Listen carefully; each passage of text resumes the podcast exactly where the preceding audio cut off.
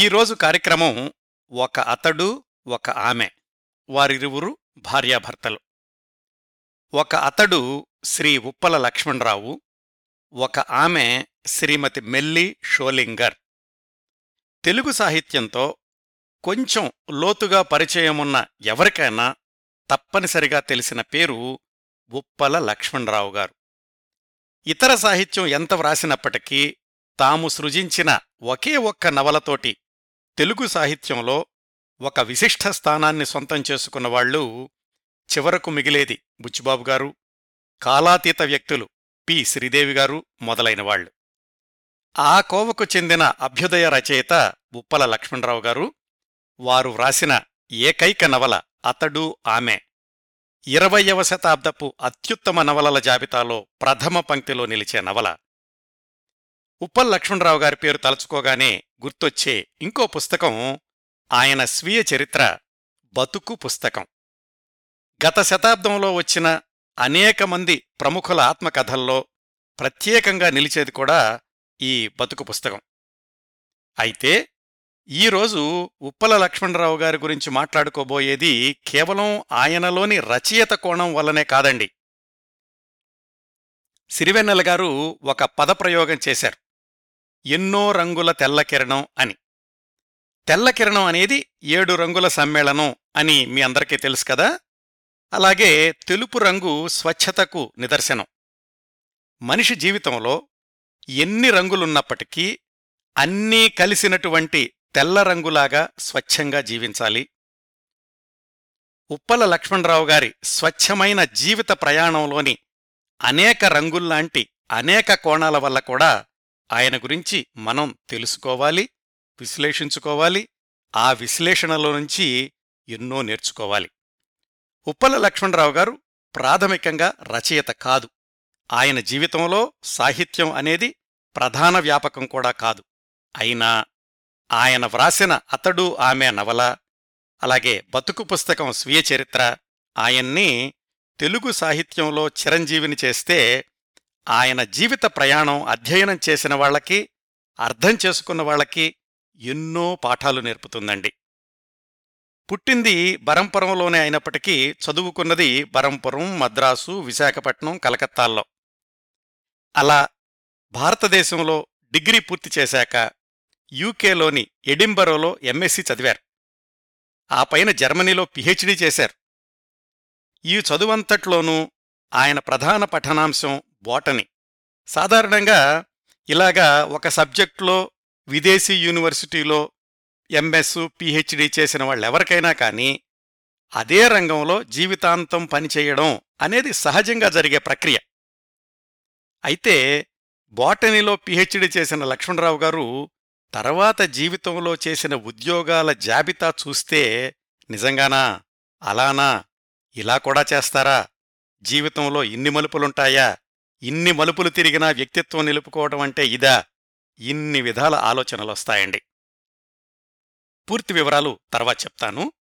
స్థూలంగా చెప్పాలంటే ఉప్పల లక్ష్మణరావు గారు చేసిన ఉద్యోగాల్లో కొన్నింటి జాబితా.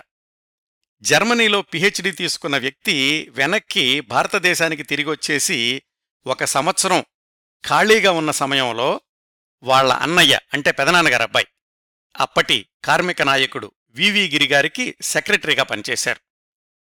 ఇది జరిగింది వందేళ్ల క్రిందట, సుమారుగా పంతొమ్మిది వందల ఇరవై ఐదు ప్రాంతాల్లో. అయితే ఆ వివి గిరిగారే తర్వాత భారతదేశానికి రాష్ట్రపతి కూడా అయ్యారు. ఆ తర్వాత లక్ష్మణరావు గారు కలకత్తాలోని సర్ జగదీశ్ చంద్రబోస్ గారి ల్యాబొరేటరీలో సైంటిస్టుగా మూడేళ్లు పనిచేశారు. ఆ తర్వాత కాకినాడ కాలేజీలో లెక్చరర్గా ఒక సంవత్సరం పనిచేశారు. అలీఘర్ యూనివర్సిటీలో బోటనీ లెక్చరర్గా పనిచేశారు. ఆ తర్వాత ఐదారు సంవత్సరాల పాటు భారతదేశ స్వాతంత్ర ఉద్యమంలో చురుగ్గా పాల్గొని గాంధేయవాదాన్ని సమర్థిస్తూ అనేక కార్యక్రమాల్లో క్రియాశీలకంగా పాల్గొన్నారు. ఆ తర్వాత సుమారుగా ఇరవై సంవత్సరాలు బెజవాడలో ఆంధ్రా సిమెంటు కంపెనీలో సేల్స్ మేనేజర్గానూ ఇంకా అనేక హోదాల్లోనూ పనిచేశారు. ఆ రోజుల్లో ఆయన చేసిన ఉద్యోగానికి, ఆయన చేసిన పిహెచ్డీ సబ్జెక్టుకి అసలు సంబంధం లేదు. ఈ ఇరవై ఏళ్ల సిమెంట్ కంపెనీ ఉద్యోగం, పంతొమ్మిది వందల ముప్పై ఎనిమిది నుంచి పంతొమ్మిది వందల యాభై ఆరు వరకు సాగితే, ఆ తర్వాత మళ్ళా రెండేళ్లు మరొక విదేశీ యూనివర్సిటీలో రీసెర్చి, గౌరవ ఉపన్యాసాలు, ఆ తర్వాత పంతొమ్మిది వందల యాభై ఎనిమిది నుంచి పంతొమ్మిది వందల డెబ్భై ఒకటి దాకా, అంటే ఆయన డెబ్భై మూడు సంవత్సరాల వయసొచ్చేదాకా రష్యాలో తెలుగు అనువాదకుడిగా ఉద్యోగం. పన్నెండేళ్ల అధ్యయనం, పరిశీలన తర్వాత రష్యా వెళ్లడానికి ముందు కమ్యూనిస్టు పార్టీలో సభ్యత్వం తీసుకున్నారు. డెబ్భై మూడు సంవత్సరాల నుంచి చనిపోయే ఎనభై ఏడు సంవత్సరాల వయసు దాకా మళ్లీ బరంపురంలో సాహిత్య కార్యక్రమాలతో తీరికలేని జీవితం. చూడండి ఎంత వైవిధ్యభరితమైన జీవిత కోణాలో. ఎక్కడ ఉద్యోగం మారడానికైనా ఆయనలోని నిజాయితీనే కారణం. నిజాయితీకి నిలబడలేని చోటనుంచి బయటకు రావడానికి ఎప్పుడూ సందేహించని మనస్తత్వం, గుండె నిండా ధైర్యం. ఈ వ్యక్తిత్వం వల్లనే లక్ష్మణరావు గారి వృత్తి జీవితంలో ఇన్ని దశలు కనిపిస్తాయి. ఇంత జాబితాలో ఆయన రచనా వ్యాసంగం ఎక్కడుంది అనుకుంటున్నారా? రకరకాల ఉద్యోగాలు చేసేటప్పుడే అతడు, ఆమె నవలు రాశారు, తిరగరాశారు, మళ్లీ రాశారు. ఏమో తెలుగు సాహిత్యంలో దీనికి ఒక స్థానం ఉంటుందా అని అనుకున్నారు ఆయన ఆ పుస్తకం రాసేటప్పుడు. ఇప్పటికూడా అతడు, ఆమె నవలని ఉత్తమ సాహిత్య గ్రంథంగా తెలుగు పాఠకులు గౌరవిస్తారు అని లక్ష్మణరావు గారు అప్పట్లో ఊహించలేదు. ఇదంతా అతడు, అంటే ఉప్పల లక్ష్మణరావు గారి గురించిన ఉపోద్ఘాతం. ఇంకా మన కార్యక్రమంలో ఒక ఆమె ఉన్నారు కదా, ఆమె లక్ష్మణరావు గారి సతీమణి మెల్లీ షోలింగర్. ఈమెది మరింత అత్యంత స్ఫూర్తిదాయకమైన, ఆసక్తికరమైన జీవిత ప్రయాణం. పుట్టింది స్విట్జర్లాండ్లో, లక్ష్మణరావు గారితో పరిచయం జరిగింది జర్మనీలో. పరిచయమైన పదిహేను సంవత్సరాల తర్వాత ఆయన్ను వివాహం చేసుకున్నది సోవియట్ రష్యా దేశంలో. పెళ్లికి ముందు ఏడెనిమిది సంవత్సరాల పాటు మెల్లీ షోలింగర్ భారతదేశంలో నివసించి భారత స్వాతంత్ర్య ఉద్యమంలో మమేకమైపోయారు. అనేక ఉద్యమాల్లో కార్యకర్తగానే కాకుండా ఉద్యమ సారథిగా కూడా పనిచేశారు. సత్యాగ్రహాల్లో పాల్గొన్నారు, జైలు జీవితాన్ని అనుభవించారు. భారతదేశంలోని బ్రిటిష్ వారి అన్యాయాల గురించి విదేశీ పత్రికకు వ్యాసాలు వ్రాశారు. ఉద్యమ సమయంలో కృష్ణాజిల్లా మహిళా సంఘానికి ఉపాధ్యక్షురాలిగా, విజయవాడ మహిళా సంఘానికి అధ్యక్షురాలిగా పనిచేశారు. బాల నేరస్తుల పునరావాస సంఘాన్ని స్థాపించి చాలా కాలం దానికి ఉపాధ్యక్షురాలిగా పనిచేశారు.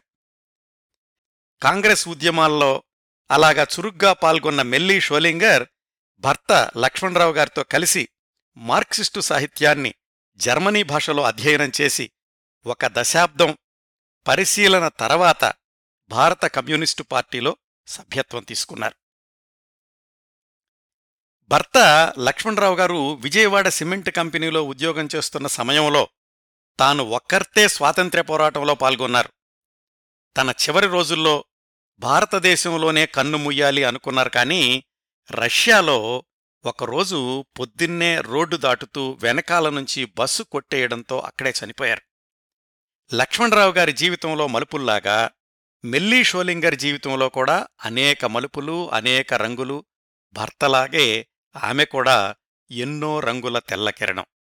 అందుకే ఒక అతడు, ఒక ఆమె అని ప్రారంభించాను ఈ కార్యక్రమాన్ని. ఈ దంపతుల జీవితంలో ఇంకా అనేక ఉత్తేజకరమైన, స్ఫూర్తిదాయకమైన, వారికి మాత్రమే ప్రత్యేకం అనిపించే యునీక్ సంఘటనలు అనేకం ఉన్నాయండి.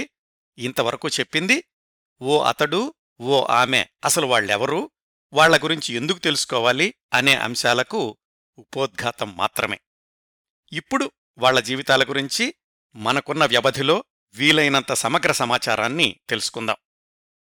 ఇప్పుడు నేను చెప్పబోయే విషయాలన్నింటినీ కూడా ఉప్పల లక్ష్మణరావు గారి స్వీయ చరిత్ర బతుకు పుస్తకం నుంచి తీసుకున్నానండి. ముందుగా ఈ పుస్తకం గురించి కొన్ని విషయాలు చెప్తాను. ఈ స్వీయ చరిత్రను ఉప్పల లక్ష్మణరావు గారు తన ఎనభై ఐదవ ఏట వ్రాశారు. నాకు డైరీలు రాసే అలవాట్లేదు. డెబ్భై ఎనభై సంవత్సరాల క్రిందటి విశేషాల్ని గుర్తు తెచ్చుకోవడానికి నా జ్ఞాపక శక్తి మీదనే ఆధారపడుతున్నాను. సంఘటనలు, తేదీల విషయంలో కూడా కొన్ని పొరపాట్లు ఉండవచ్చు. టైం లైన్ ప్రకారం రాసేటప్పుడు కూడా కొన్ని కొన్ని సందర్భాలు వెనక ముందు అయ్యాయి అని ఆ పుస్తకం ఉపోద్ఘాతంలో వ్రాసుకున్నారాయన. బతుకు పుస్తకం స్వీయ చరిత్ర ప్రత్యేకత ఏమిటంటే, ఇది కేవలం లక్ష్మణరావు గారి గురించిన చరిత్ర మాత్రమే కాదు, ఆయన జీవించిన, నివసించిన, పర్యటించిన ప్రదేశాల, నగరాల, దేశాల చరిత్ర. ఆనాటి సామాజిక స్థితిగతులు, సంప్రదాయాలు, ఆచారాలు, అలవాట్లు, కుటుంబ సంబంధాలు ఇలాంటివన్నీ కూడా ఈ స్వీయ చరిత్రలో కనిపిస్తాయి. అందుకే చాలా సంఘటనలు ఒక వరసలో లేనప్పటికీ ప్రతి ఖండిక, ప్రతి సంఘటన ఆసక్తికరంగా చదివిస్తుంది ఈ పుస్తకాన్ని. గతం గురించిన ప్రత్యేక విశేషాలు చాలా తెలుసుకున్నాము అన్న తృప్తిని కలిగిస్తుంది పాఠకుడికి. లక్ష్మణరావు గారి అత్యుత్తమ వ్యక్తిత్వానికి ఒక ఉదాహరణ తన స్వీయ చరిత్రను ఆయన తన సోదరులకు అంకితం ఇచ్చారు. కారణం ఏం చెప్పారంటే, ఒకటి తను చదువుకోవడానికి ఆర్థికంగా సహాయం చేసినందుకు, రెండోది జాగ్రత్తగా వినండి, తాను వివాహం చేసుకున్న విదేశీ వనితను గౌరవాదరణాభిమానాలతో తమ కుటుంబంలో సముచిత స్థానం కల్పించినందుకు. ఈ రెండో అంశమే లక్ష్మణరావు గారి విలక్షణ వ్యక్తిత్వాన్ని ప్రతిబింబిస్తుంది. తన భార్యకు, అనేకంటే ఆమెను ఆదరించి గౌరవించిన వారికి అంకితం ఇవ్వడం ఆయన ప్రత్యేకత. ఇంకా లక్ష్మణరావు గారి జీవిత విశేషాల్లోకి వెళదాం. ఉప్పల లక్ష్మణరావు గారి స్వగ్రామం విజయనగరం దగ్గర్లోని బోని అనే ఊరు. అయితే ఆయన పుట్టుక, బాల్యం, విద్యాభ్యాసం ఇవన్నీ కూడా బరంపురంలోని వాళ్ల తాతగారింటి దగ్గరే జరిగాయి. లక్ష్మణరావు గారు జన్మించింది పద్దెనిమిది వందల తొంభై ఎనిమిది ఆగస్టు పదకొండున. ఆయన తల్లిదండ్రుల గురించి ఎక్కువ వివరాలు వ్రాయలేదు. తాతగారు మాత్రం బరంపురంలోనే గవర్నమెంట్ ప్లీడర్గా, పబ్లిక్ ప్రాసిక్యూటర్గా పనిచేస్తూ ఉండేవాళ్లు. లక్ష్మణరావు గారి తల్లిదండ్రులతో పాటుగా తాతగారి మిగతా సంతానం అంతా కలిసి ఒక పెద్ద ఉమ్మడి కుటుంబంలాగా ఉండేది. వాళ్ల తాతగారు గవర్నమెంట్ ఉద్యోగి అయినా తెల్లదొరలకు అణిగిమణిగి ఉండేవాళ్లు కాదు, వంగి వంగి దండాలు పెట్టడం కూడా చేసేవాళ్లు కాదు. ఆత్మాభిమానం కల మనిషి, ఆత్మగౌరవాన్ని నిలబెట్టుకుంటూ ఉద్యోగం చేసిన మనిషి. తాతగారి పెంపకంలో పెరగడంతోటి లక్ష్మణరావు గారికి తాతగారి నుంచి ఈ మంచి లక్షణాలన్నీ వచ్చాయి. ఆయన ప్రాథమిక విద్యాభ్యాసంలో ఉన్న రోజుల్లోనే వాళ్ల తాతగారు ప్రపంచ రాజ్యాల గురించి, ఆయా ప్రభుత్వాల గురించి లక్ష్మణరావు గారికి వివరంగా చెప్తూ ఉండేవాళ్లు. ఇంగ్లీషు పేపర్లు చదవడం కూడా చిన్నతనంలోనే వాళ్ల తాతగారు అలవాటు చేశారు. లక్ష్మణరావు గారు నాలుగైదు తరగతుల్లో ఉండగా జరిగిన ఒక సంఘటన బాల్యంలోనే కాకుండా ఆ తర్వాత కూడా ఆయన వ్యక్తిగత జీవితంలో ఒక తీవ్రమైన నిర్ణయం తీసుకోవడానికి కారణమైంది. ఆ సంఘటన ఏమిటంటే, వాళ్ల క్లాసులో అంటే నాలుగైదు తరగతుల్లో వెంకయ్య అనే కుర్రవాడు ఉండేవాడు. బహుశా వయసు ఎనిమిది తొమ్మిది సంవత్సరాలుండుండాలి. అతడు చూడ్డానికేమో విదేశీయుడిలాగా, యూరోపియన్లా ఉండేవాడు. ఎర్ర జుట్టు, ఎర్ర చర్మం, పిల్లి కళ్ళు. తల్లి మాత్రం బరంపురం అమ్మాయే. బహుశా ఆ రోజుల్లో ఊరూరు క్యాంపులు వేసుకుని తిరిగే ఏ విదేశీయ మిలిటరీ వ్యక్తో తండ్రై ఉండాలి. అతడెవరో ఎవరికీ తెలీదు. ఈ వెంకయ్య అనే కుర్రాడు మాత్రం క్లాసులో ప్రత్యేకంగా కనిపించేవాడు. మిగతా పిల్లలంతా ఆ వెంకయ్యను విచిత్రంగా చూడడమే కాకుండా కంత్రి నా కొడక, శంకరజాతి నా కొడక అని తిడుతూ ఉండేవాళ్లు. పాపం ఆ కుర్రాడి పుట్టుకకు అతడు బాధ్యుడు కాదు కదా. మిగతా పిల్లలు ఎగతాళి చేస్తుంటే ఏమీ చేయలేక ఏడుస్తూ పారిపోతూ ఉండేవాడు. ఈ పిల్లలేమో వెంటబడి తరుముతూ ఒక్కొక్కసారి రాళ్లు కూడా విసిరేస్తుండేవాళ్లు ఆ వెంకయ్య మీద. ఈ సందర్భాన్ని గుర్తు చేసుకుంటూ లక్ష్మణరావు గారు వ్రాసుకున్నారు, వాడు మనసులో అమ్మానాన్నల్ని ఎంత తిట్టుకుని ఉంటాడో అని నాకు జాలేసేది. కాని నేను పిరికివాణ్ణి, ఏమీ చేయలేకపోయాను. వాడు అనుభవించిన చిత్తక్షోభని నేను అనుభవించానే తప్ప వాణ్ణి కాపాడ్డానికి ఏమీ చేయలేకపోయాను అని. అయితే ఈ చిన్ననాటి సంఘటన లక్ష్మణరావు గారిని ఎంతగా ప్రభావితం చేసిందంటే, ఇది జరిగిన ముప్పై ఏళ్ల తర్వాత ఆయన విదేశీ వనితను పెళ్లి చేసుకున్నప్పుడు ఇద్దరూ కలిసి తమకు పిల్లలు వద్దు అని గట్టి నిర్ణయం తీసుకునేంతలాగా. ఆయన మెల్లీ షోలింగర్ని పంతొమ్మిది వందల ముప్పై ఏడులో వివాహం చేసుకున్నాక ఈ వెంకయ్య అనే కుర్రాడి ఉదంతం అంతా ఆమెతో చెప్పి, ఇంకా ఆయన ఏమన్నారో ఆయన మాటల్నే యథాతథంగా చదువుతాను ఆ పుస్తకం నుంచి. మన పిల్లలు ఇలాంటి హింసలకు గురికాకూడదు. అసలు మనకి ఎలాంటి పిల్లలు పుడతారో, మామూలు పిల్లలే పుడతారో రాక్షసి పిల్లలే పుడతారో ఎవరు జోస్యం చెప్పగలరు? మన పిల్లలు భారతీయుల్లాగా ఉంటారో, యురేషియన్లాగా ఉంటారో, పిల్లి కళ్లే ఉంటాయో, నల్లకళ్లే ఉంటాయో, నల్ల జుట్టే ఉంటుందో, ఎర్ర జుట్టే ఉంటుందో, వారి మాతృదేశం ఏదవుతుంది? స్విట్జర్లాండా, భారతదేశమా? వాళ్ల మాతృభాష ఏదవుతుంది? జర్మనా, తెలుగా, ఇంగ్లీషా, లేక మీ స్విస్ యాసతో మాట్లాడే జర్మనా? వాళ్లకి ఏ దుస్తులు తొడుగుతావు? వాళ్లకి ఎలాంటి భోజనం పెడతావు? ఇవన్నీ మనం ఎదుర్కోవాల్సిన సమస్యలవుతాయి. కొన్ని సమస్యల్ని మనం పరిష్కరించలేకపోతామేమో కూడా. పరిష్కరించినా మన పిల్లలు ఆ పరిష్కారాన్ని అంగీకరిస్తారని మనకు హామీ ఏముంటుంది? అందుచేత మనం ఇంద్రియ నిగ్రహం వహించి మనకి సంతానం కలగకుండా అసిధారావ్రతం పాటించడానికి సిద్ధపడాలి.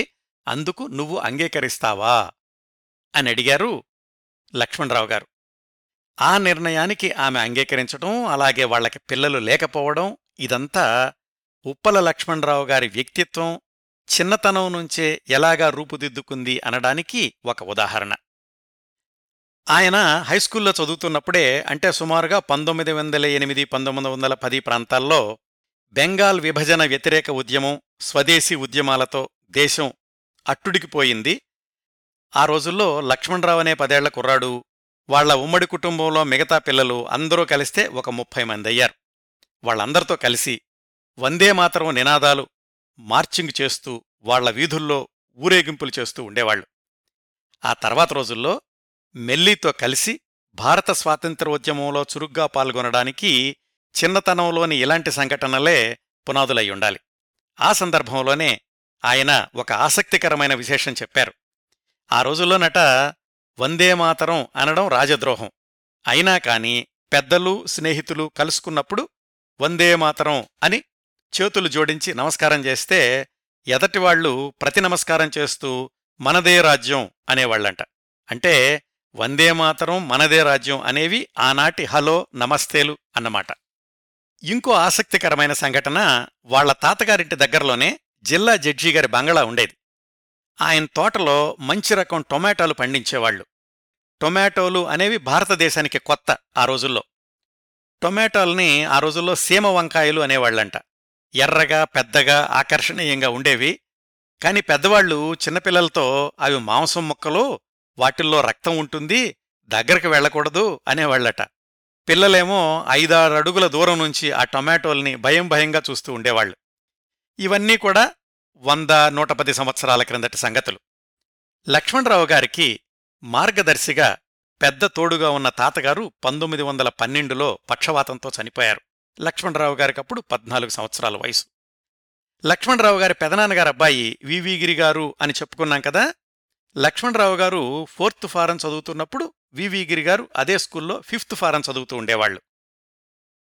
ఇలా బరంపురంలో చదువుతూ ఉన్నప్పుడే వివి గిరిగారు కేంబ్రిడ్జ్ సీనియర్ పరీక్ష రాయడానికి, శిక్షణ తీసుకోవడానికి మద్రాసు వెళ్తుంటే తను కూడా మద్రాసెళ్ళి అక్కడ చదువుకుంటాను అని పెద్దవాళ్లను ఒప్పించి మద్రాసెళ్లారు వాళ్లన్నయ్య వివి గిరిగారితో కలిసి.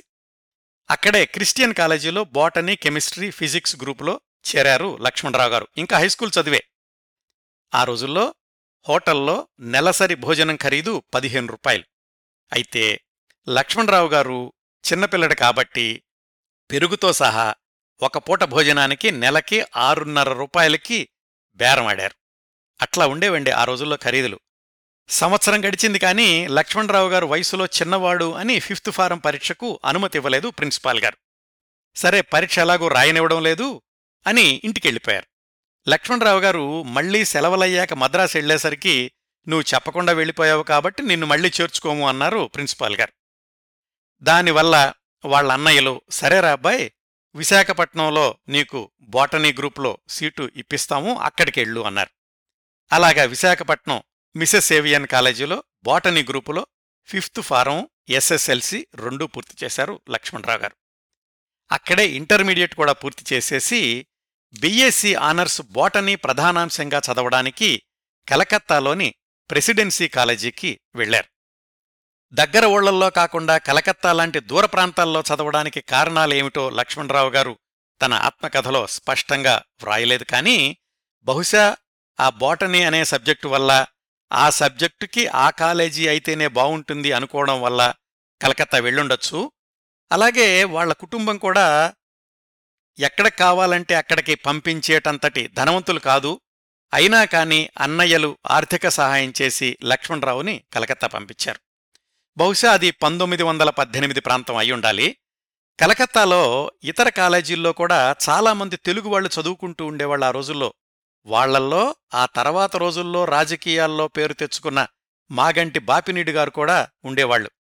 అలా అంతమంది తెలుగు యువకులతోటి స్నేహం చేయడంతో పాటుగా చరిత్ర పుస్తకాలు, విదేశీ పత్రికలు విపరీతంగా చదువుతూ ఉండేవాళ్లు లక్ష్మణరావు గారు.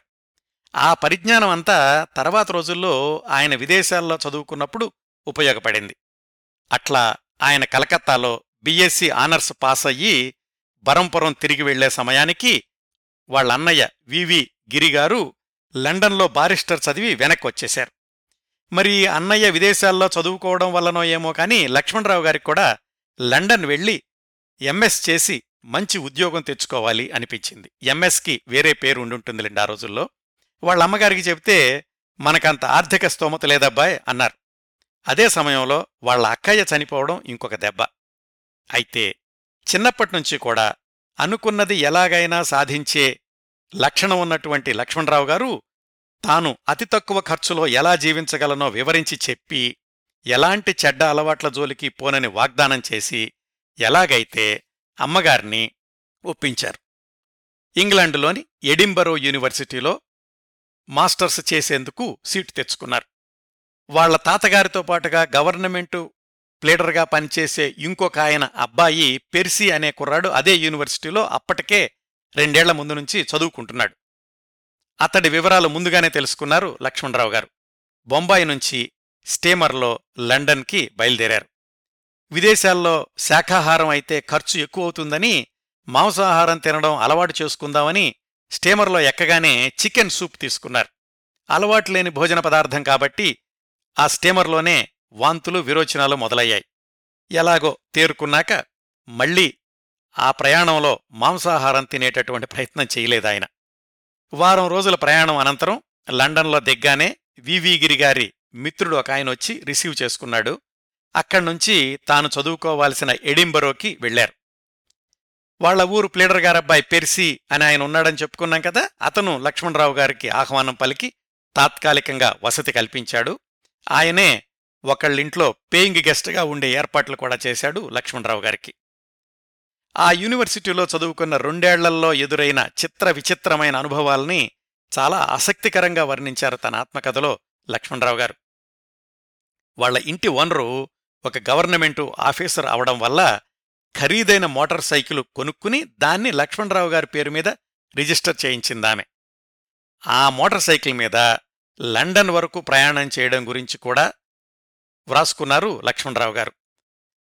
ఆ రెండేళ్లు మాస్టర్స్ చదివాక డిగ్రీ పరీక్షలు రెండు మూడు నెలలు ఉన్నాయనగా రెండు మూడు రోజుల పాటు జ్వరం, నోటి వెంట రక్తం పడడం మొదలైంది. ఆ రోజుల్లో టీబీ అనేది చాలా భయంకరమైన వ్యాధి. ఆయనకు కూడా టీబీ ఏమోనని అనుమానం వచ్చింది. డాక్టర్లు పరీక్షలన్నీ చేసి టీబీ కాదు కానీ ఈ వాతావరణం నీకు సరిపడడం లేదబ్బాయ్, వేరే ఎక్కడికైనా వెళ్ళి చదువుకో అన్నారు. ఇంకా డిగ్రీ రాలేదు, ఇంత చదువు చదివి డిగ్రీ రాకుండానే వెనక్కి వెళ్లడం ఎలాగా ఇలా ఆలోచిస్తూ ఉండగా మిత్రులు సలహా ఇచ్చారు. జర్మనీ వెళ్ళు, అక్కడ వాతావరణం బావుంటుంది, అక్కడ మిగతా చదువు పూర్తి చెయ్యొచ్చు అని. ఆయన పాత మిత్రుడు ఒక ఆయన మేనన్ అని, అతడు జర్మనీలో ట్యూబింగన్ యూనివర్సిటీలో మెడిసిన్ చేస్తున్నాడు. అతన్ని సంప్రదించాడు లక్ష్మణరావు గారు.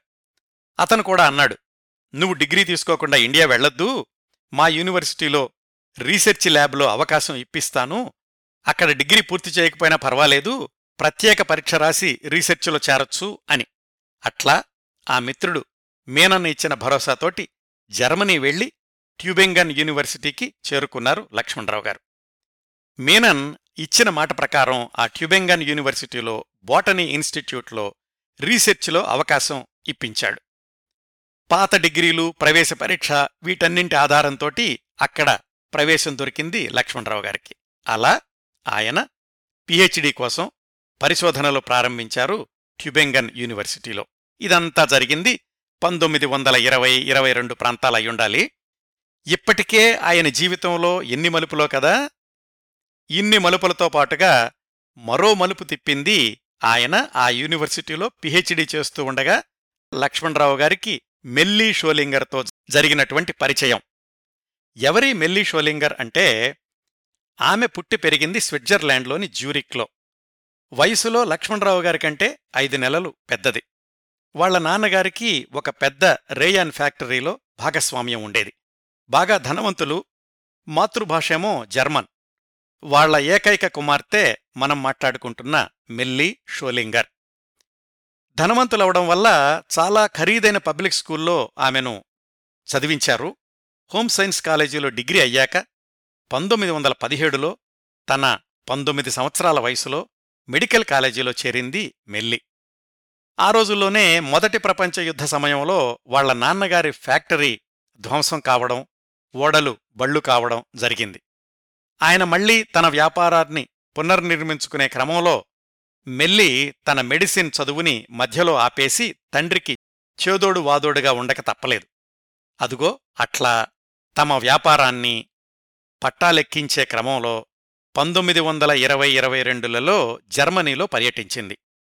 అప్పుడే ట్యూబింగ్టన్ కూడా వెళ్ళింది.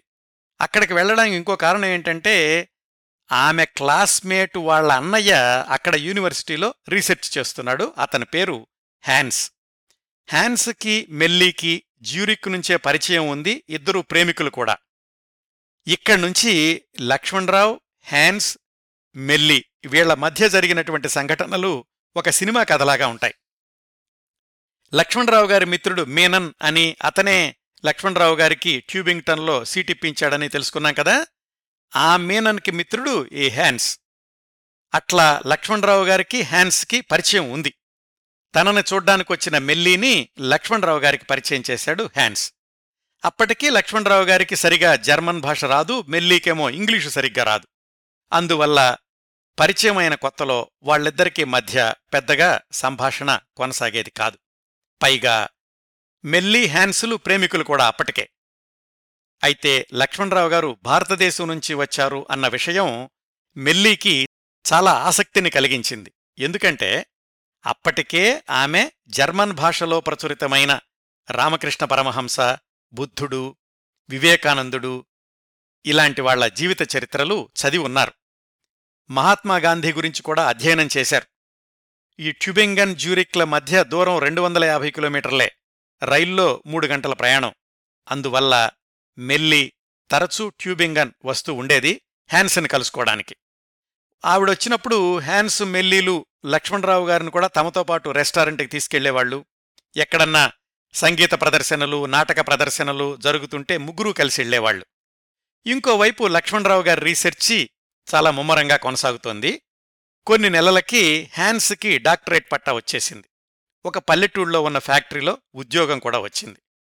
అక్కడికి మెల్లీని తీసుకెళ్తూ లక్ష్మణరావు గారిని కూడా తమతో పాటుగా రమ్మన్నారు, నాలుగైదు రోజులు సెలవులు గడపడానికి. ఆ ప్రయాణంలోనూ, ఆ నాలుగైదు రోజుల పర్యటనలోనూ మెల్లీ లక్ష్మణరావులు చనువుగా ఉండడం హ్యాన్స్కి నచ్చలేదు. అది అర్థం చేసుకోవడమో అపార్థమో తెలియదు గాని వాళ్లతో సూటిగా చెప్పేశాడు. మెల్లి, నువ్వు నాకంటే ఆ లక్ష్మణరావుతో ఎక్కువ చనువుగా ఉంటున్నావు, అతన్నే ప్రేమిస్తున్నట్లు కనిపిస్తోంది, నీకు నాకు పడదు అని మరో మాటకి తావు లేకుండా వాళ్ళిద్దరిని వదిలేసి వెళ్ళిపోయాడు హ్యాన్స్. అతను మరీ అంత చులకనగా ఆలోచించడం, మాట్లాడడం మెల్లీకి నచ్చలేదు. అందుకని హ్యాన్స్ని బలవంతం చెయ్యలేదు. ఈ సంఘటన తర్వాత మెల్లీ లక్ష్మణరావుల మధ్య స్నేహం పెరిగింది. తరచూ జ్యూరిక్కి వెళ్తుండేవాడు లక్ష్మణరావు గారు. కొన్ని కొన్నిసార్లు మెల్లీ వాళ్ళింట్లోనే మకాన్ చేస్తుండేవాడు. అలాంటి రోజుల్లో మెల్లీ తను కలిసి జర్మన్ భాషలో ఉన్న కార్ల్ మార్క్స్ పుస్తకాలు చదివి చర్చించుకుంటూ ఉండేవాళ్లు. లక్ష్మణరావు గారికి చిన్నప్పటినుంచే ధైర్యం ఎక్కువ. అలా చదివినటువంటి మార్క్సిజం పాఠాలతో జ్యూరిక్లోని ఒక కార్మిక వర్గ సమావేశంలో వచ్చిరాని జర్మన్ భాషలో ప్రసంగించారు కూడా. స్విట్జర్లాండ్లో స్త్రీలకు ఓటు హక్కు కావాలి అనే ఉద్యమానికి మెల్లి నాయకత్వం వహిస్తే లక్ష్మణరావు గారు ఆమెకు వెన్నుదన్నుగా నిలిచారు. ఇదంతా ఇంకా ఆయన జర్మనీలో రీసెర్చ్ చేస్తూ ఉన్న రోజుల్లోనే. అంటే మెల్లీ షోలింగర్ తోటి పరిచయం ఏర్పడిన తొలి రోజుల్నుంచే ఇద్దరూ కలిసి ఉద్యమాల్లో పనిచేయడం అనేది సూచనప్రాయంగా మొదలైంది. ఇలాంటి వాళ్ల స్నేహం త్వరలోనే ప్రేమగా మారినప్పటికీ వివాహబంధంగా మారడానికి మరొక పదిహేను సంవత్సరాలు పట్టింది. ఈ పదిహేనేళ్లలో అంటే పంతొమ్మిది వందల ఇరవై రెండు నుంచి పంతొమ్మిది వందల ముప్పై ఏడు దాకా మెల్లీ లక్ష్మణరావు గార్ల జీవితంలో అనేక సంఘటనలు చోటు చేసుకున్నాయి. వరుసగా తెలుసుకుందాం. లక్ష్మణరావు గారు జర్మనీలో ఉన్నప్పటికీ మాతృదేశం గురించి, మాతృదేశంలోని రాజకీయాల గురించి విశేషాలు క్రమం తప్పకుండా తెలుసుకుంటూ ఉండేవాళ్లు. పంతొమ్మిది వందల ఇరవై రెండులోనే బరంపురం నుంచి ఆయనకు ఉత్తరం వచ్చింది.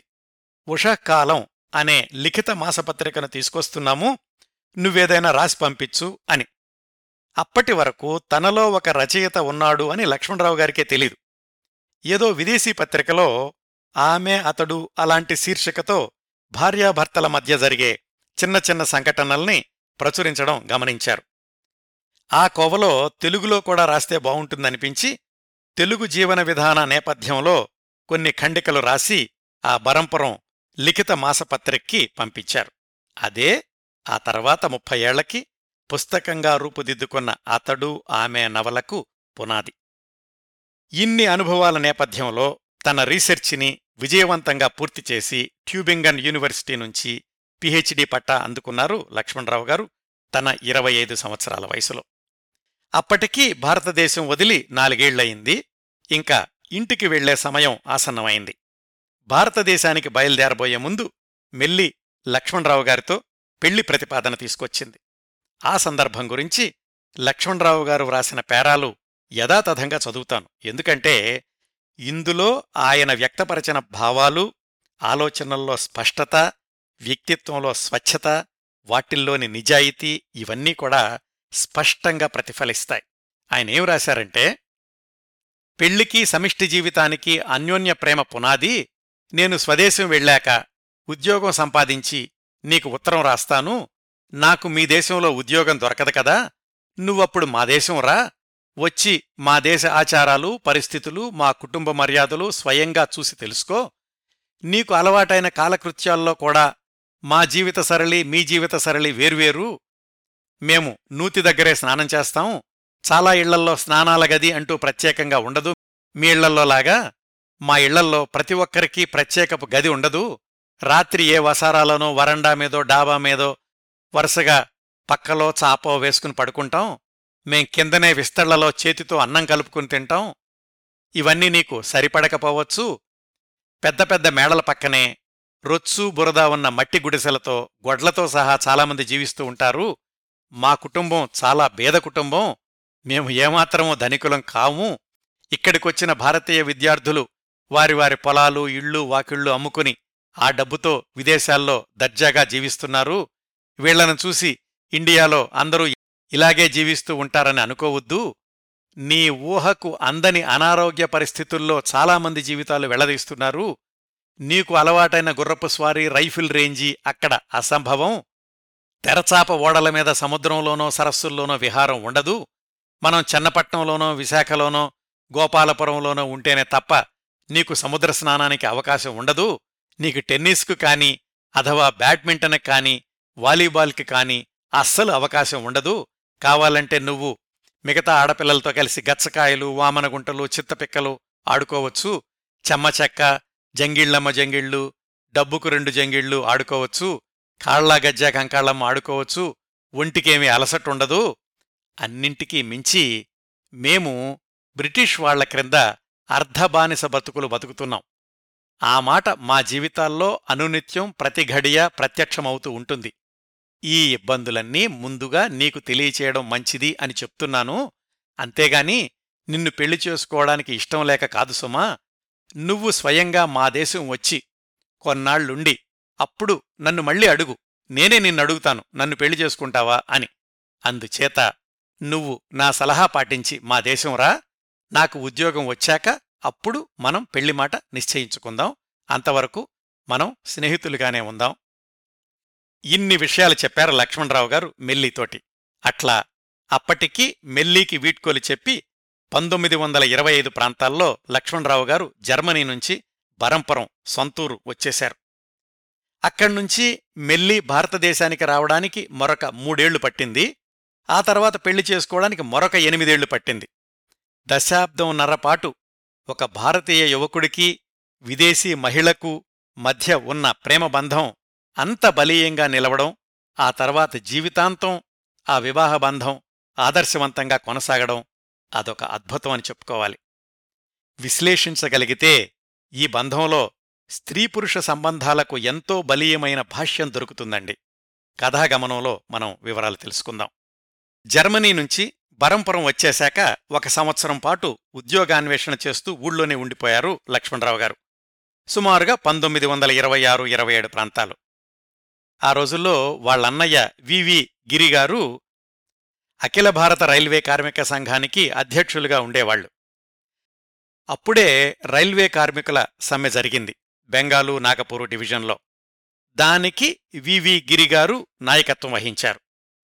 విదేశాల్లో రీసెర్చ్ చేసొచ్చి ఇంటి దగ్గర ఖాళీగా ఉన్న తమ్ముడు లక్ష్మణరావును చూసి, ఈ సమ్మెకాలంలో నాకొక సెక్రటరీ కావాలి, ఎలాగూ ఖాళీగానే ఉన్నావు కదా, నాకు సహాయం చెయ్యి అని అడిగారు. అట్లా ఆరు నెలలపాటు వివి గిరిగారితో కలిసి రైల్వే సమ్మె జరిగిన ప్రదేశాలను సందర్శించడం, కార్మిక సంఘాల మధ్య రాజకీయాలు, అలాగే సమ్మెను నీరుగార్చడానికి ప్రభుత్వం చేసే ప్రయత్నాలు, కార్మిక నాయకుడిగా వివి గిరి ఆ ఉద్యమాన్ని నడిపించినటువంటి విధానం, ఇవన్నీ ప్రత్యక్షంగా తెలుసుకునే అవకాశం లభించింది లక్ష్మణరావు గారికి. బోటనీ శాస్త్రవేత్త లక్ష్మణరావు గారి జీవితంలో ఇదొక దశ. మనిషి జీవితంలోని ప్రతి దశ ఏదో ఒక కారణానికి జరుగుతూ ఉంటుందండి. ఆ సమ్మె సమయంలో అన్నగారితో కలిసి తిరిగేటప్పుడు దంతులూరి లక్ష్మీ నరసింహరాజు అనే రైల్వే ఇంజనీరుతోటి పరిచయం ఏర్పడింది లక్ష్మణరావు గారికి. ఒకరోజు ఆ రాజుగారితోటి రైల్వే వర్క్షాప్లో ఉండగా ఆయన్ని చూడ్డానికి కలకత్తా నుంచి డాక్టర్ ఎస్కే సేన్ అనే ఆయనొచ్చారు. ఆయన లక్ష్మణరావు గారి గురించి తెలుసుకుని, అరే మీరు జర్మనీలో పిహెచ్డీ కూడా చేసి ఖాళీగా ఉండటం ఏం బాగోలేదు, సర్ జగదీశ్ చంద్రబోస్ గారితో నాకు పరిచయం ఉంది, ఆయన ల్యాబొరేటరీలో ఏదో ఒక అవకాశం చూపిస్తాను అని లక్ష్మణరావు గారిని తనతో పాటుగా కలకత్తా తీసుకెళ్లారు. కలకత్తా నగరం లక్ష్మణరావు గారికి కొత్తేం కాదు, ఆయన బిఎస్సి అక్కడే చదువుకున్నారు కదా. సర్ జగదీష్ చంద్రబోస్ లక్ష్మణరావు గారి జర్మన్ భాషా ప్రావీణ్యానికి పరీక్ష పెట్టి సంతృప్తి చెందాక తన ల్యాబొరేటరీలో స్కాలర్గా ఉద్యోగం ఇచ్చారు. నువ్వొక్కడవే కాబట్టి నెలకు యాభై రూపాయలిస్తాను, అదే పెళ్ళైన వాళ్లకైతే నెలకి వంద రూపాయలిచ్చేవాణ్ణి అన్నారాయన. సర్లేండి ఆ యాభై రూపాయలే ఇవ్వండి, మీ దగ్గర నుంచి వంద రూపాయలొస్తాయి కదా అని ఇప్పుడు నేను పెళ్ళెక్కడ చేసుకోను అని సరదాగా చెప్పి ఆయన ల్యాబొరేటరీలో రీసెర్చ్ స్కాలర్గా చేరారు లక్ష్మణరావు గారు. అయితే అక్కడ చేరక ముందు సర్ జగదీష్ చంద్రబోస్ పరిశోధనాశాల గురించి లక్ష్మణరావు గారికున్న అభిప్రాయం అక్కడ చేరాక క్రమక్రమంగా మారిపోయింది. ల్యాబ్లో ఉన్న సైంటిస్టులందరూ సమిష్టిగా కలిసి పనిచేస్తారు, అన్ని విషయాలు కలిసి చర్చించుకుంటారు అనుకున్న లక్ష్మణరావు గారికి అక్కడి పరిస్థితులు పూర్తి భిన్నంగా కనిపించాయి. బోసుగారు చెప్పిన పనిచేయడమే తప్ప ఏది ఎందుకు చేస్తున్నాము, ఎక్కడ ఉపయోగపడుతుంది అనే సమగ్రమైన అవగాహన ఎవరికీ ఉండేది కాదు. ఇది లక్ష్మణరావు గారికి నచ్చలేదు. అయినా కాని ఎలాగో మూడు సంవత్సరాలక్కడ పనిచేసి పంతొమ్మిది వందల ఇరవై ఎనిమిది ఇరవై తొమ్మిది ప్రాంతాల్లో ఆ ఉద్యోగానికి రాజీనామా చేసి మళ్లీ బరంపురం చేరుకున్నారు. ఓ రెండు నెల్లు ఖాళీగా ఉన్నాక కాకినాడ కాలేజీలో బిఎస్సీ ఆనర్స్ కోర్సు మొదలు పెడుతున్నారు, మీకు బోటనీ చీఫ్ లెక్చరర్గాను అలాగే న్యాచురల్ సైన్స్ డిపార్ట్మెంట్ హెడ్గాను ఉద్యోగం ఇప్పిస్తాం రండి అని పిలిచారు. అలా కాకినాడ వెళ్లారు లక్ష్మణరావు గారు. అయితే మొట్టమొదట్నుంచి కూడా ఆ కాలేజీ ప్రిన్సిపాల్కి లక్ష్మణరావు గారికి సరిపడేది కాదు. ప్రిన్సిపాల్ గారేమో ప్రతిదీ నియంత్రించాలని చూసేవాళ్లు, లక్ష్మణరావు గారికి అది నచ్చేది కాదు. ఉదాహరణకి లక్ష్మణరావు గారు చెప్పాల్సిన క్లాసులో నూట ఇరవై మంది స్టూడెంట్స్ ఉండేవాళ్లు.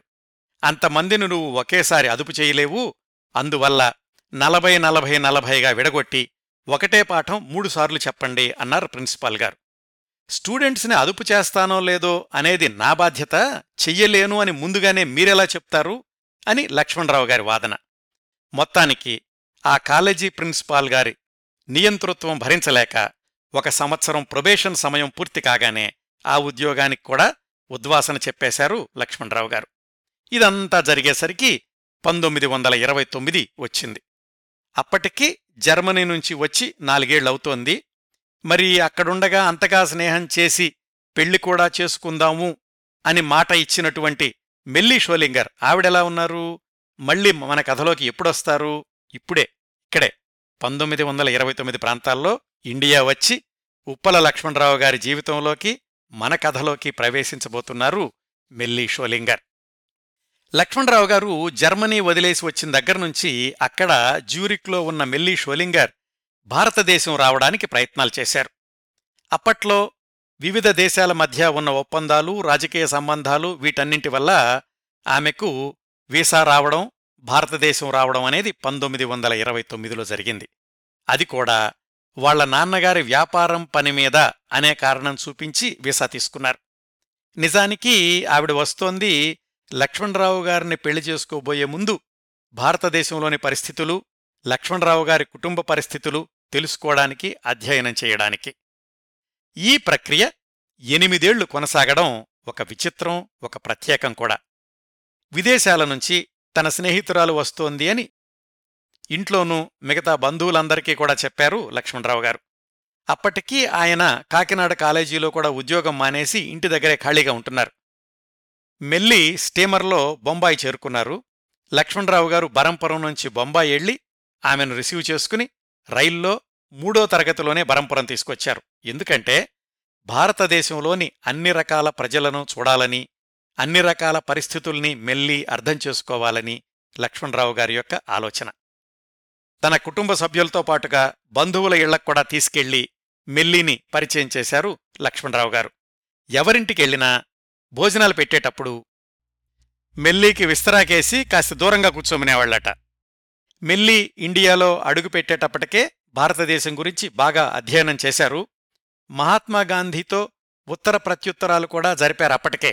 ఎలాగంటే, గాంధీగారు హరిజన్ అనే పత్రికలో వ్రాసిన ఇంగ్లీషు వ్యాసాల్ని జర్మనీలోకి అనువాదం చేయడానికి అనుమతి కావాలి అంటూ ఆయనతో ఉత్తర ప్రత్యుత్తరాలు జరిపారు మెల్లి. ఆ విధంగా ఆమెకు భారతదేశ స్వాతంత్ర్య పోరాటం గురించి బాగానే అవగాహనుంది. ఇండియా వచ్చేసరికే తను ఎప్పుడు తిరిగి వెళ్ళాలి అనేది నిర్ణయించుకోలేదు. అందుకని తిరుగు ప్రయాణం టిక్కెట్కి అవసరమైన డబ్బులు మాత్రం బ్యాంకులో వేసి పెట్టుకున్నారు. అయితే చాలా సంవత్సరాలు భారతదేశంలోనే లక్ష్మణరావు గారితోనే ఉండిపోయారనుకోండి. మెల్లి వచ్చాక లక్ష్మణరావు గారికి అలీఘర్ యూనివర్సిటీలో కొన్ని నెలల పాటు లెక్చరర్గా ఉద్యోగం వచ్చింది. మెల్లిని కూడా తనతో పాటే తీసుకెళ్లారు. దేశానికి కొత్త, ఆహార పదార్థాలు కొత్త అవడం వల్ల మెల్లీకి అలీఘర్లో ఉండగా రక్త విరోచనాలైతే లక్ష్మణరావు గారే ఆమె కోలుకునేదాకా సేవలు చేశారు. ఈ అలీఘర్ యూనివర్సిటీ ఉద్యోగం తర్వాత ఒక ఐదారేళ్లపాటు తాను ఇంకే ఉద్యోగమో చేసినట్లుగాని, మెల్లి తన తండ్రిగారి వ్యాపారం గురించిన ప్రయత్నాలు చేసినట్టుగాని లక్ష్మణరావు గారు తన ఆత్మకథలో వ్రాసుకోలేదు. ఐదారేళ్లపాటు ఇద్దరికీ కూడా స్వాతంత్ర్య ఉద్యమమే ప్రధాన వ్యాపకం అయ్యింది. దీనికి ప్రధాన కారణం మెల్లీ ప్రోత్సాహమే అని, ఆమెకు భారతదేశ స్వాతంత్ర్య పోరాటం పట్ల పూర్తి విశ్వాసం కలగడం, బ్రిటిష్ వారి దోపిడీ పాలన, భారతీయుల కష్టాలు ఆమెను కదిలించాయి అని లక్ష్మణరావు గారు వ్రాసుకున్నారు. ఒక విదేశీ వనితకు ఆ రోజుల్లో ఇలాంటి భావాలు కలగడమే కాకుండా స్వచ్ఛందంగా, నిజాయితీగా, అంకిత భావంతో భారతదేశ స్వాతంత్ర్య పోరాటంలో పాల్గొనడం అనేది చాలా ప్రత్యేకమైన విశేషంగా చెప్పుకోవాలండి. లక్ష్మణరావు గారు మెల్లీతో కలిసి లాహోర్లో జరిగిన కాంగ్రెస్ సమావేశానికి హాజరయ్యారు. మెల్లీకి అక్కడ మహాత్మాగాంధీతోనూ జవహర్లాల్ నెహ్రూతోటి సంభాషించే అవకాశం లభించింది. ఆ కాంగ్రెస్ సభకు హాజరైన మిగతా వాళ్లందరితో పాటుగా మెల్లి, లక్ష్మణరావు గారులు కూడా భారతదేశ స్వాతంత్ర్య సిద్ధికి అంకితమవుతాము అని ప్రతిజ్ఞలు చేశారు. ఆ తర్వాత కొన్నాళ్లు ఇద్దరూ గాంధీగారి సబర్మతి ఆశ్రమంలో ఉన్నారు. ఆ సమయంలో గాంధీగారు ఆశ్రమంలో లేరు, ఆయన ఎరవాడ జైల్లో ఉన్నారు. సబర్మతి ఆశ్రమంలో ఉన్నప్పుడు మెల్లి రాట్నం వడగడం, ఖాదీ దుస్తుల నేత ఇలాంటివన్నీ కూడా నేర్చుకున్నారు. వాళ్ళిద్దరూ ఆ ఆశ్రమంలో ఉన్న రోజుల్లో ఒక ఆసక్తికరమైన సంఘటన జరిగింది. సబర్మతి ఆశ్రమం చుట్టూతా అడవి ప్రాంతం ఉండటంతోటి తరచూ పాములు ఆశ్రమంలోకి వస్తూ ఉండేవి. రాత్రిపూట ఈ పాముల కోసమని మగాళ్లు గస్తీ తిరుగుతూ ఉండేవాళ్లు. ఆడవాళ్లు ఆ డ్యూటీ చేయలేరు, ఎందుకంటే ఆడవాళ్లకు పాముల్ని పట్టుకునే నేర్పు ధైర్యం ఉండదు అని గాంధీగారి భావన. అందుకే ఆయన ఆడవాళ్లు రాత్రిపూట గస్తీ తిరగొద్దు అని చెప్పి వెళ్లారు. మెల్లీకి ఇది నచ్చలేదు. ఆడవాళ్లైనంత మాత్రాన అంత తేలిగ్గా చూస్తారా? మాకు ధైర్యం లేదని మీరెలా తీర్మానిస్తారు? మేము కూడా రాత్రిపూట గస్తీ తిరిగి పాముల్ని పట్టుకుంటాం, అనుమతివ్వండి అని జైల్లో ఉన్న గాంధీగారికి ఉత్తరం రాసి అనుమతి తెప్పించుకున్నారు మెల్లి. పాముల్ని పట్టడం, మళ్లీ వాటిని అడవిలో వదిలేయడం ఇవన్నీ నేర్చుకుని ఆమె కూడా రాత్రిపూట గస్తీ దళంలో పాల్గొనేవాళ్లు, మిగతా ఆడవాళ్లకూడా ధైర్యం చెప్పి రాత్రిపూట గస్తీలో పాల్గొనేలాగా చేశారు. మొదట్నుంచి అంత ధైర్యంగా ఉండేవాళ్లు మెల్లి. వాళ్ళు సబర్మతి ఆశ్రమంలో ఉన్న రోజుల్లోనే పొట్టి శ్రీరాములుగారు కూడా అక్కడే ఉండేవాళ్లు. ఆయనక్కూడా వీళ్లతోటి పరిచయం ఏర్పడింది. ఆ పరిచయం ఆయన చివరి రోజుల దాకా కొనసాగింది. ఎవరూ? పొట్టి శ్రీరాములుగారి చివరి రోజుల దాకా. ఆ తర్వాత సంవత్సరాల్లో మెల్లి లక్ష్మణరావు గారు విజయవాడలో కాపురం ఉన్నప్పుడు వాళ్ల ఇంటికి తరచూ వస్తుండేవాళ్లు పొట్టి శ్రీరాములుగారు. ఆంధ్ర రాష్ట్ర అవతరణ కోసం ఆమరణ నిరాహార దీక్ష చేసేందుకు మద్రాసు వెళ్లే రోజు కూడా బెజవాడలో వీళ్ళింట్లో ఉండి వెళ్లారు పొట్టి శ్రీరాములుగారు. మళ్లీ మనం లక్ష్మణరావు మెల్లీల విషయానికొస్తే, ఆశ్రమంలో ఖద్దరు తయారీ గురించి నేర్చుకున్నాక ఆ పరిజ్ఞానాన్ని పది మందికి పంచాలి అని ఇద్దరూ కలిసి శ్రీకాకుళంలో కొన్నాళ్లున్నారు. ఎందుకంటే ఆ రోజుల్లో శ్రీకాకుళం సన్ననూలు ఖద్దరుకి కేంద్రం. అక్కడ ఆ పరిశ్రమలో ఉన్నవాళ్లకి సహాయం చేశారు. ఆ పరిశ్రమను మరింతగా ఎలా మెరుగుపరచవచ్చో అధ్యయన పత్రాలు వ్రాశారు. అవన్నీ ఆ రోజుల్లో భారతి మాసపత్రికలో కూడా వచ్చాయి. ఆ రోజుల్లో అంటే పంతొమ్మిది వందల ముప్పై ఒకటి ముప్పై రెండు ప్రాంతాల్లో జరిగిన విదేశీ వస్తు బహిష్కరణ, మిల్లు దుకాణాల దగ్గర పికెటింగు, వీటన్నింటిలో కూడా మెల్లి లక్ష్మణరావు గారు పాల్గొన్నారు. ఆ రోజుల్లో జరిగిన మిగతా సంఘటనలన్నింటినీ విశ్లేషిస్తే లక్ష్మణరావు గారిని ఆ ఉద్యమాల్లోకి అంత లోతుగా తీసుకెళ్లడానికి కూడా మెల్లీ షోలింగరే కారణం అని తెలుస్తుందండి. ఆ కార్యక్రమాల్లో భాగంగా ఆంధ్రదేశంలోని గుంటూరు, కాకినాడ, గోదావరి జిల్లాలు ఇవన్నీ పర్యటించారు వాళ్ళిద్దరూ. ఇంకో గొప్ప ప్రయోగం చేశారు ఆ రోజుల్లో మెల్లి. అదేంటంటే, విశాఖపట్నంలో ఆంధ్ర ఇంజనీరింగ్ కంపెనీ అనుండేది. దాని యజమాని దంతులూరి లక్ష్మీనారాయణరాజు గారు. ఆయన వివి గిరిగారికి మిత్రుడు. అట్లా లక్ష్మణరావు గారికి ఆయనతోటి పరిచయం ఏర్పడింది. అప్పట్లో వాడుకలో ఉన్న నూలు వడికే రాట్నాలకి బేరింగ్స్ చేరిస్తే మరింత సులువుగా ఉంటాయి అని ఆలోచించారు మెల్లి. తన ఆలోచనని విశాఖపట్నంలోని ఆంధ్ర ఇంజనీరింగ్ కంపెనీ వాళ్లతో చర్చించి తాను అనుకున్న మార్పులతో ఆ రాట్నాన్ని రూపొందించి ఆ కొత్త తరహా రాట్నాన్ని వివిధ నగరాలకు తీసుకెళ్లి ప్రదర్శించి ప్రచారం చేశారు మెల్లి. ఆ సంవత్సరాల్లోనే మెల్లి చేపట్టిన కార్యక్రమాలు, పాల్గొన్న ఉద్యమాలు గమనిస్తే ఆమె ఒక విదేశీ మహిళ అనే భావం ఏమాత్రం రాదండి. భారతదేశంలో పుట్టి పెరిగిన మహిళలకు ధీటుగా ఆమె స్వాతంత్రోద్యమ కార్యక్రమాల్లో పాల్గొన్నారు. ఆవిడతో పాటే లక్ష్మణరావు గారు కూడా. ఇలా పంతొమ్మిది వందల ముప్పై ఏడు సంవత్సరం వచ్చేసింది. మెల్లి వాళ్ల నాన్నగారు చనిపోయారు అని టెలిగ్రాం వస్తే ఆమె జ్యూరిక్కి వెళ్ళింది. అప్పటికే ఆమె భారతదేశం వచ్చి తొమ్మిదేళ్లవుతోంది. అయితే అప్పటికింకా లక్ష్మణరావు గారికి మెల్లీలకు వివాహం కాలేదు. కలిసి ఉద్యమాల్లో పాల్గొంటున్నారంతే. జ్యూరిక్ వెళ్ళాక అక్కడ్నుంచి మెల్లి లక్ష్మణరావు గారికి ఒక ఉత్తరం రాసింది. ఏమని? మీ ఆచార వ్యవహారాల్ని, జీవన విధానాన్ని, దేశ పరిస్థితుల్ని గత ఎనిమిది సంవత్సరాలుగా అధ్యయనం చేశాను. ఇన్నేళ్లు అక్కడెలాగా జీవించానో జీవితాంతం మీతో కలిసి జీవించగలను, మనం పెళ్లి చేసుకుందాం అని. అయితే ఒక షరతు పెట్టిందామె. మన పెళ్లి రష్యాలో జరగాలి. రాజకీయ, సాంఘిక, ఆర్థిక విషయాల్లో స్త్రీ పురుష సమానత్వాన్ని పాటిస్తున్న దేశం కాబట్టి రష్యాలోనే పెళ్లి చేసుకుందాం అని. చాలా చిత్రమైన ప్రతిపాదన. లక్ష్మణరావు గారు అంగీకరించి జర్మనీ వదిలి వచ్చేసిన పదేళ్ల తర్వాత మళ్లీ విదేశీ ప్రయాణం పెట్టుకున్నారు. జ్యూరిక్ నుంచి మెల్లి, ఇండియా నుంచి లక్ష్మణరావు గారు ప్రయాణం చేసి రష్యాలో కలుసుకున్నారు. పంతొమ్మిది వందల ముప్పై ఏడు ఆగస్టు ముప్పైవ తేదీన లక్ష్మణరావు గారు మెల్లి రష్యాలో రిజిస్టర్ వివాహం చేసుకున్నారు. అప్పటికి వారిద్దరి వయసు ముప్పై తొమ్మిది సంవత్సరాలు. పెళ్లి సందర్భంలో లక్ష్మణరావు గారు పిల్లలు వద్దు అని పెట్టినటువంటి నిబంధన గురించి కార్యక్రమం మొదట్లోనే తెలుసుకున్నాం కదా. అట్లా మెల్లీ షోలింగర్, ఉప్పల లక్ష్మణరావు గారు దంపతులైన రోజుల్లోనే లక్ష్మణరావు గారికి విజయవాడలో ఉద్యోగం వచ్చింది. దాదాపు పదేళ్ల తర్వాత మళ్లీ ఆయన ఉద్యోగంలో చేరడం.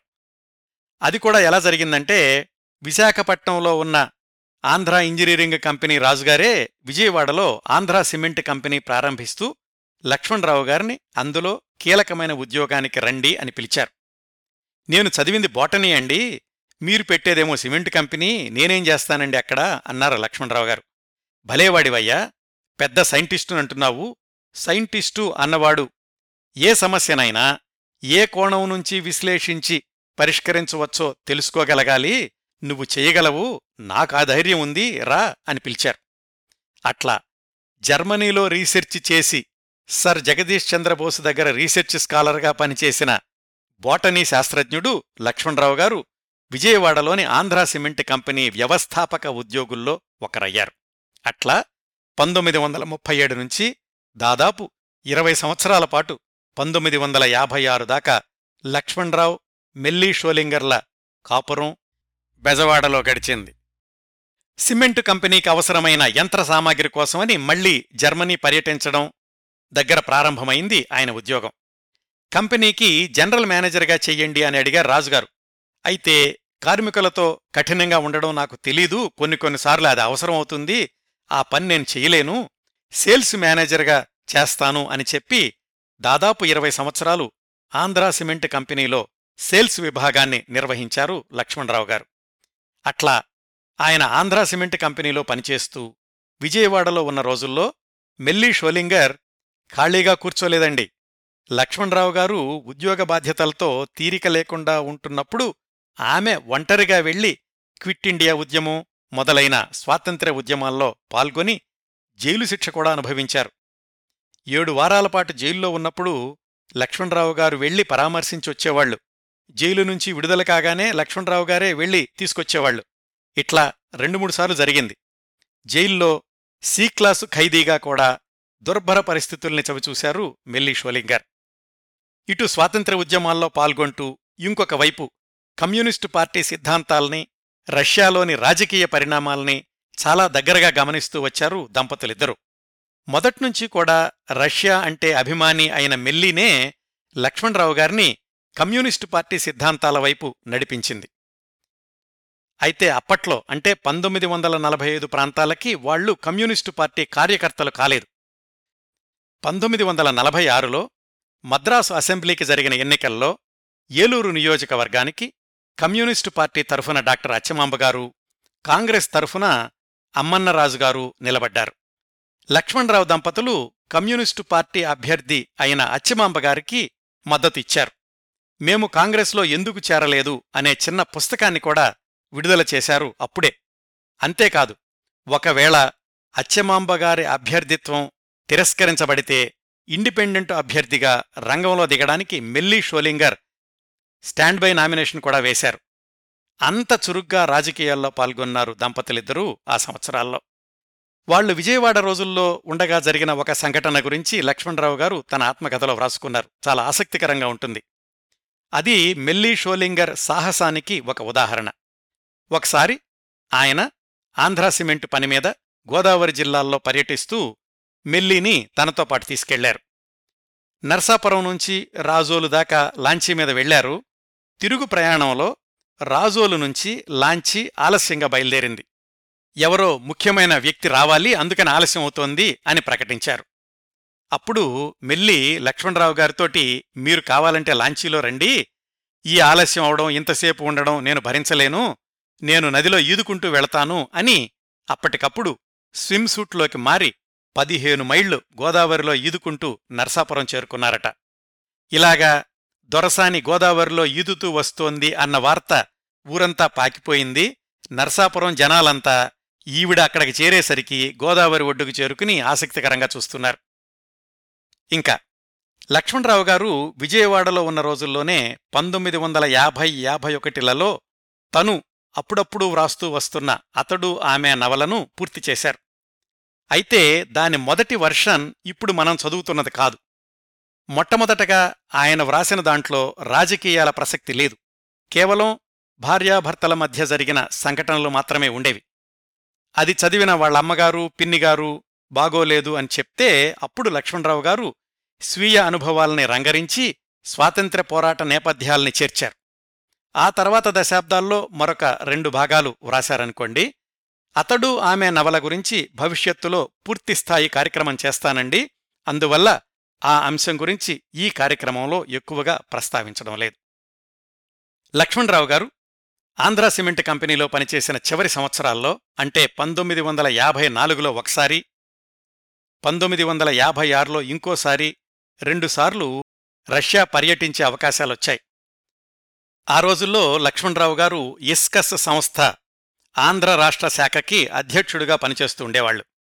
అంచేత పంతొమ్మిది వందల యాభై నాలుగులో ఇస్కస్ ప్రతినిధి వర్గంలో ఒక సభ్యుడిగా ఆయన రష్యా సందర్శించారు.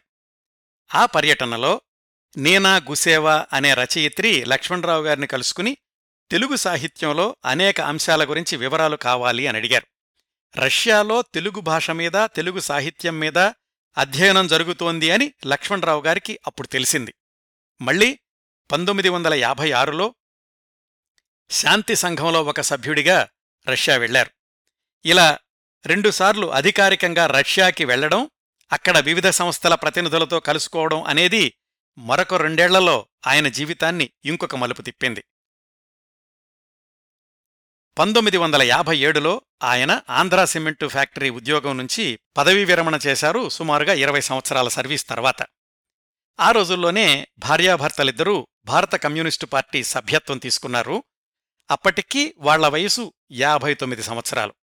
చాలా ఆసక్తికరంగా ఈ వయసులో లక్ష్మణరావు గారికి జర్మనీలోని గ్రెయిఫ్స్వాల్డ్ యూనివర్సిటీలోని బొటనీ ఇన్స్టిట్యూట్లో సీనియర్ రీసెర్చ్ ఫెలోగా పనిచేయాల్సింది అని ఆహ్వానం అందింది. దానికి కారణం ఏంటంటే ఎప్పుడో ముప్పై సంవత్సరాల క్రిందట ఆయన జర్మనీలో చేసిన పరిశోధనను కొనసాగిద్దాము అనేటటువంటి ప్రయత్నాలు జరగడం. ఆ విధంగా లక్ష్మణరావు మెల్లీలు పంతొమ్మిది వందల యాభై ఏడులో జర్మనీకి వెళ్లారు. ఎంత చిత్రమైన మలుపో చూడండి. ఇరవై సంవత్సరాల సిమెంటు ఫ్యాక్టరీ ఉద్యోగం తర్వాత మళ్లీ తన సబ్జెక్టులో రీసెర్చ్ కొనసాగించే అవకాశం రావడం, అక్కడ ఒక సంవత్సరం పాటు పనిచేశాక రష్యా నుంచి ఇంకొక ఆహ్వానం అందింది. రష్యాలో అప్పటికే ముప్పై సంవత్సరాలుగా ఉంటున్న కొలచల సీతారామయ్య అనే ఆంధ్ర ప్రముఖుడు శాస్త్రజ్ఞుడు ఒక ఉత్తరం రాశారు జర్మనీలో ఉన్న లక్ష్మణరావు గారికి. ఇక్కడ అంటే మాస్కోలో ప్రచురణాలయంలో తెలుగు అనువాద విభాగాన్ని తెరిచారు. రష్యన్ పుస్తకాల్ని తెలుగులో అనువాదం చేసే ప్రాజెక్టు ప్రారంభమైంది. ఒకళ్ళిద్దరు తెలుగువాళ్లు భారతదేశం నుంచి వచ్చి ఇక్కడ పనిచేస్తున్నారు, కానీ వాళ్లకి ఈ మార్క్సిజం పదజాలం సరిగా అర్థం కావడం లేదు. ఈ అనువాదాలకు మీరు సమర్థులు అని నేను సలహా ఇచ్చాను. మీకోసం చక్కటి ఉద్యోగం ఇక్కడ వేచి చూస్తోంది, రండి అని. అది పంతొమ్మిది వందల యాభై ఎనిమిదవ సంవత్సరం. లక్ష్మణరావు గారికి అరవై సంవత్సరాల వయసు. ఆ వయసులో తెలుగు సాహిత్యానికి సంబంధించిన ఉద్యోగం రావడం చాలా సంతోషం అనిపించింది లక్ష్మణరావు గారికి. జర్మనీ యూనివర్సిటీ నుంచి మాస్కో వెళ్లారు దంపతులిద్దరూ. అక్కడున్న పన్నెండున్నర సంవత్సరాల్లో లక్ష్మణరావు గారు నలభై పైగా రష్యన్ పుస్తకాల్ని తెలుగులోకి అనువాదం చేశారు.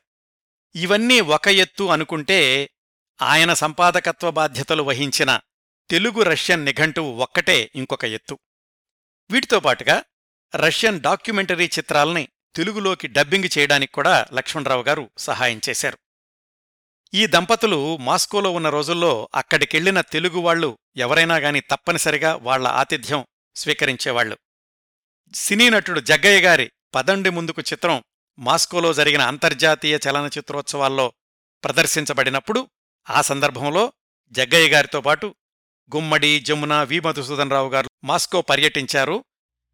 వాళ్లకి లక్ష్మణరావు దంపతులు ఒకరోజు ఆతిథ్యం ఇచ్చారు. అలా వాళ్ల మాస్కో జీవితం ప్రారంభమైన ఏడేళ్లకి పంతొమ్మిది వందల అరవై ఐదు జులై ఇరవై ఏడు పొద్దున్నే జరిగిన అతిచిన్న ప్రమాదంలో మెల్లీ షోలింగర్ మరణించారు. ఆ రోజు పొద్దున్నే పెరుగు కొనుక్కొద్దామని వీధి చివర షాపుకి వెళ్లారు మెల్లీ. రోడ్డు దాటుతూ ఉండగా వెనకాలనుంచి వచ్చిన మినీ బస్సు ఢీకొనడంతోటి కింద పడిపోయే క్రమంలో తల పేవ్మెంట్ అంచుకు తగిలి పగిలిపోయింది. వెంటనే ఆసుపత్రికి తీసుకెళ్లారు. కాని ఆ మర్నాడు ఉదయం నాలుగు గంటలకి ఆసుపత్రిలో ప్రాణాలు విడిచారు మెల్లీ షోలింగర్, శ్రీమతి ఉప్పల లక్ష్మణరావు. ఈ సందర్భం గురించి లక్ష్మణరావు గారు తన ఆత్మకథలో నలభై మూడేళ్ల సాహచర్యం, సమిష్టి జీవితం ఒక్కసారి దారప్పోగు తెగిపోయినట్లు పుట్టుక్కన తెగిపోయింది అని వ్రాసుకున్నారు. అంతే జీవితం. జీవించినన్నాళ్ళు బలమైన బంధాలు అనిపిస్తాయి, ఎవరో ఒకరు నిష్క్రమించగానే ఈ బంధాలు ఎంత బలహీనమైనవి అనిపిస్తాయి. ఎక్కడో స్విట్జర్లాండ్లో పుట్టినటువంటి మహిళ భారతదేశానికి వెళ్లడం, భారతదేశ స్వాతంత్ర్య పోరాటంలో పాల్గొనడం, ఆ తర్వాత రష్యాలో వివాహం చేసుకోవడం, మళ్ళా చాలా సంవత్సరాల తర్వాత రష్యాలో జీవించడానికి వెళ్ళి అక్కడే అమాయకంగా మరణించడం ఎంత చిత్రమైన జీవితమో కదా. ఆమె మరణించిన సమయానికి లక్ష్మణరావు గారు తల్లి భూదేవి అనే పుస్తకాన్ని అనువాదం చేస్తున్నారు. ఆ కథలో ప్రధాన పాత్ర తల్లికి కూడా ఎన్నో కష్టాలొస్తాయి. వాటి గురించి రాస్తూ నాది ఒక కష్టమేనా అనుకున్నారట లక్ష్మణరావు గారు. పంతొమ్మిది వందల డెబ్భై ఒకటి దాకా ఆయన మాస్కోలోనే ఒంటరి జీవితాన్ని గడిపారు. తన డెబ్భై మూడు సంవత్సరాల వయసులో పంతొమ్మిది వందల డెబ్భై ఒకటి ఫిబ్రవరిలో బరంపురం వచ్చేశారు. జీవిత ప్రవాహం ఎన్నో మలుపులు తిరిగి మళ్లీ బయలుదేరిన చోటుకే వచ్చింది. ఆయన మలిసంధ్య అంతా బరంపురంలోనే గడిచింది. అప్పుడు కూడా ఆయన ఖాళీగా ఉండలేదు. వికాసం అనే సాహితీ సంస్థ నిర్వహించే కార్యక్రమాల్లో చిట్ట చివరి వరకు కూడా చురుగ్గా పాల్గొంటూ ఉండేవాళ్లు. ఆయన తన ఎనభై ఐదు సంవత్సరాల వయసులో వ్రాసిన బతుకు పుస్తకం ఆత్మకథ ఆంధ్రజ్యోతి వారపత్రికలో సీరియల్గా వచ్చింది. పంతొమ్మిది వందల ఎనభై ఐదు ఫిబ్రవరి ఇరవై రెండున తాను తొలిసారి కళ్ళు తెరిచిన బరంపురంలోనే కన్నుమూశారు ఉప్పల లక్ష్మణరావు గారు. ఇవండి ఉప్పల లక్ష్మణరావు మెల్లీ షోలింగర్ జీవిత ప్రయాణంలోని కొన్ని సంఘటనలు. బోటనీలో డాక్టరేట్, సర్ జగదీశ్ చంద్రబోస్ దగ్గర రీసెర్చ్ స్కాలర్, కాకినాడలో కాలేజీ లెక్చరర్, దేశ స్వాతంత్ర్య పోరాటంలో చురుకైన ఉద్యమకారుడు, ఆంధ్ర సిమెంట్ కంపెనీలో సేల్స్ మేనేజర్, మళ్లీ జర్మనీ యూనివర్సిటీలో సీనియర్ రీసెర్చ్ స్కాలర్, చివరికి మాస్కోలో అనువాదకుడు. ఎన్నో రంగుల ఒక తెల్ల కిరణం ఉప్పల లక్ష్మణరావు గారు.